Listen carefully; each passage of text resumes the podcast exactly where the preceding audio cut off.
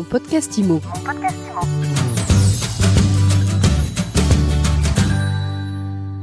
Bonjour et bienvenue dans ce nouvel épisode de Mon podcast IMO.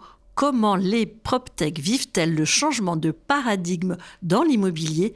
Eh bien, c'est le thème de l'interview du jour et on est avec Vincent Deruel. Bonjour. Bonjour. Vous êtes directeur des études chez Xerfi et vous venez de publier une étude passionnante sur les PropTech face au retournement du marché. Alors, pour que l'on comprenne bien de quoi on parle, d'abord, c'est quoi une PropTech? Alors, une PropTech, tout simplement, c'est une, start-up de l'immobilier.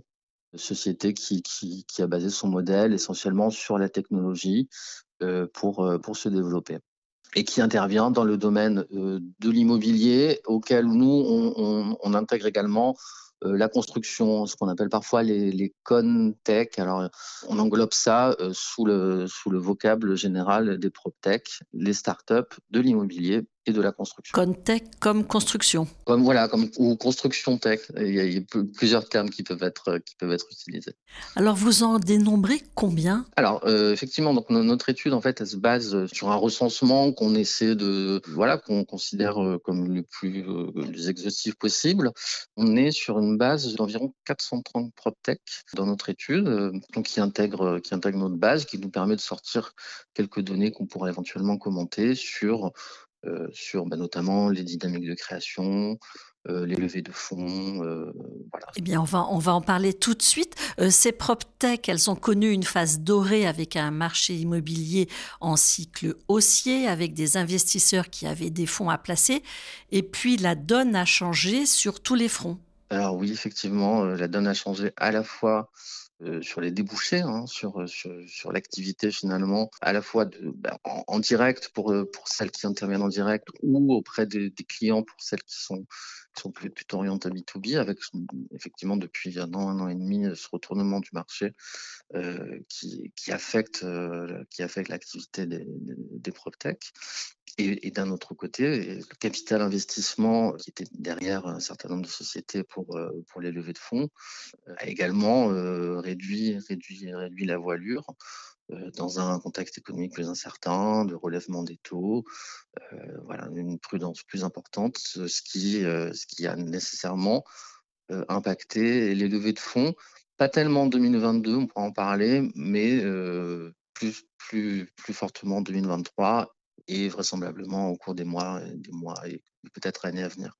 Alors on comprend que le secteur il est sans doute fragilisé. Quels sont les, les PropTech les plus exposés? Les plus exposés, selon nous, c'est celles qui, euh, qui, sont, qui, qui, sont les plus, euh, les, les, plus exposées à la, à la conjoncture et notamment celles qui, euh, qui sont plus voilà qui sont plus directement euh, posées aux, tendances des marchés immobiliers.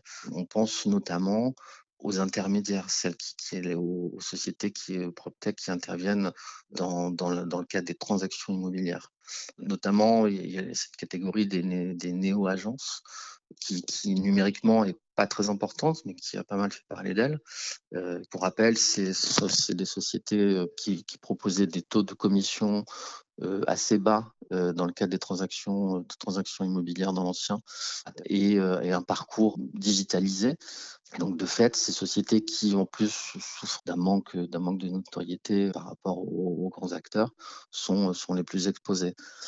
Également, toutes les sociétés qui vont intervenir dans le cadre de prestations dans l'immobilier neuf. Ça peut concerner le marketing, la data, la valorisation des, des annonces ou des programmes avec l'image, la 3D, etc. Évidemment, euh, compte tenu des très fortes dégradations d'activité, euh, notamment dans la promotion, bah, ces sociétés sont aussi euh, de fait euh, pas mal exposées. Est-ce que vous avez des chiffres sur la mortalité de ces, de ces entreprises ou c'est trop tôt? Alors, c'est un petit peu tôt, effectivement c'est encore un petit peu tôt. On n'a pas, il n'y a pas énormément de, chiffres de, mortalité.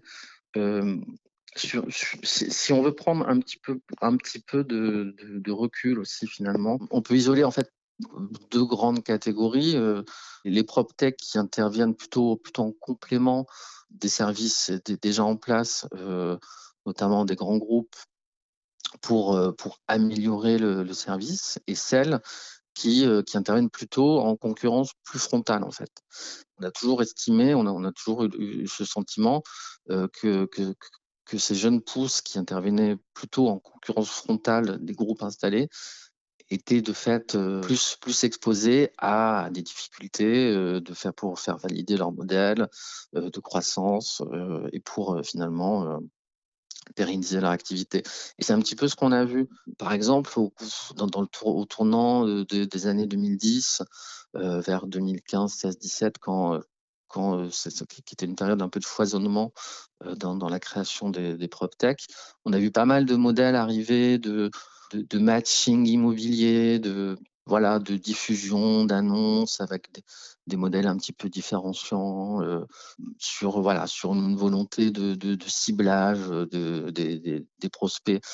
Et finalement, ça n'a pas tellement, ça a pas tellement pris quoi. C'était, je pense, c'était des, modèles un peu trop de, peut-être un peu trop de niche, euh, ou en tout cas qui qui remplissaient pas euh, le besoin de, de, masse en fait, de, notamment d'audience forte nécessaire sur ce sur ce, sur ce segment de la transaction. Et en fait, c'est sur ce segment-là qu'il n'y a pas une mortalité récente, mais un peu plus diffuse depuis, euh, depuis, voilà, depuis 3-4 ans. Depuis, depuis qu'on a réactualisé notre base, c'est sur ce segment-là qu'il y a eu pas mal de, de sociétés qui, euh, qui, qui, ont disparu. Qui vont peut-être encore souffrir euh, à vous écouter. Alors, à contrario, lesquels s'en sortent mieux et vont s'en sortir mieux? Depuis le début, on, on, parle pas mal de, de mauvaises nouvelles et de, et de choses plutôt, plutôt négatives.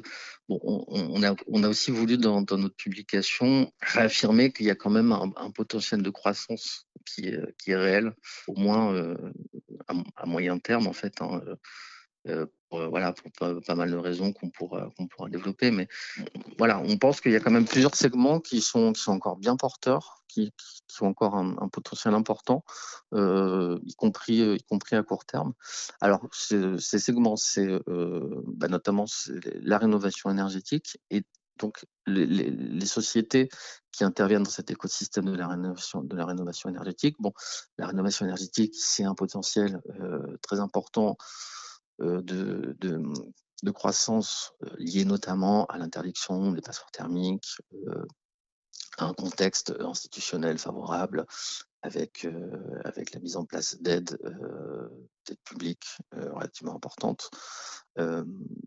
Et, et, en fait, ce marché, il, est, il, est, marqué par une, une, assez forte opacité et un, parcours client qui est perçu comme, compliqué.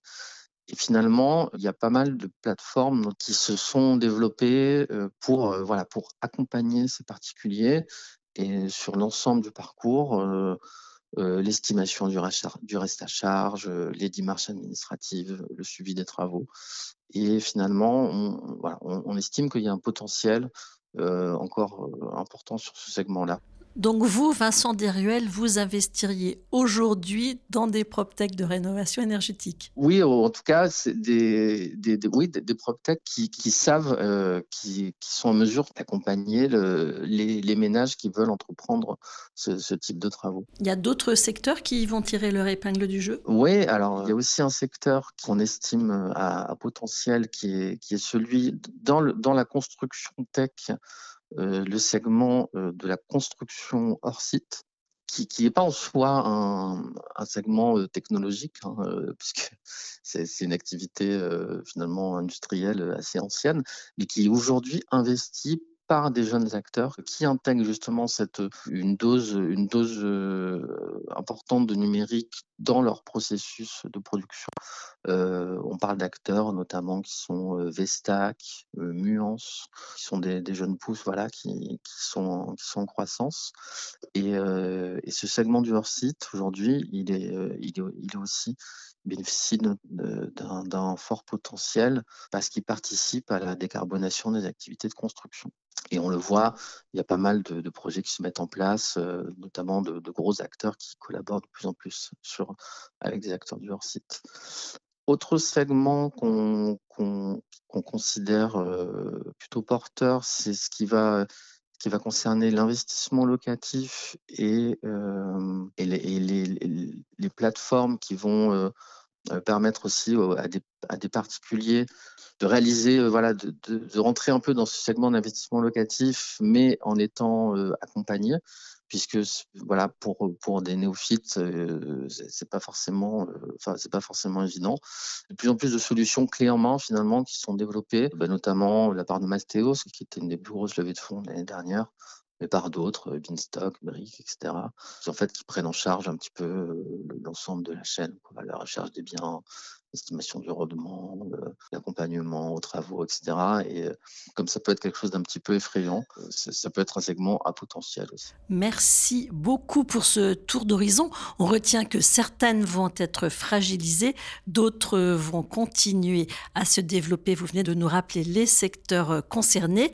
merci beaucoup Vincent Diruel. Je rappelle que vous êtes directeur des études chez Xerfi. Merci beaucoup à vous. Et si vous voulez en savoir plus, eh bien je vous invite à vous procurer l'étude passionnante PropTech face au retournement des marchés immobiliers, analyse des risques et des perspectives d'ici 2024.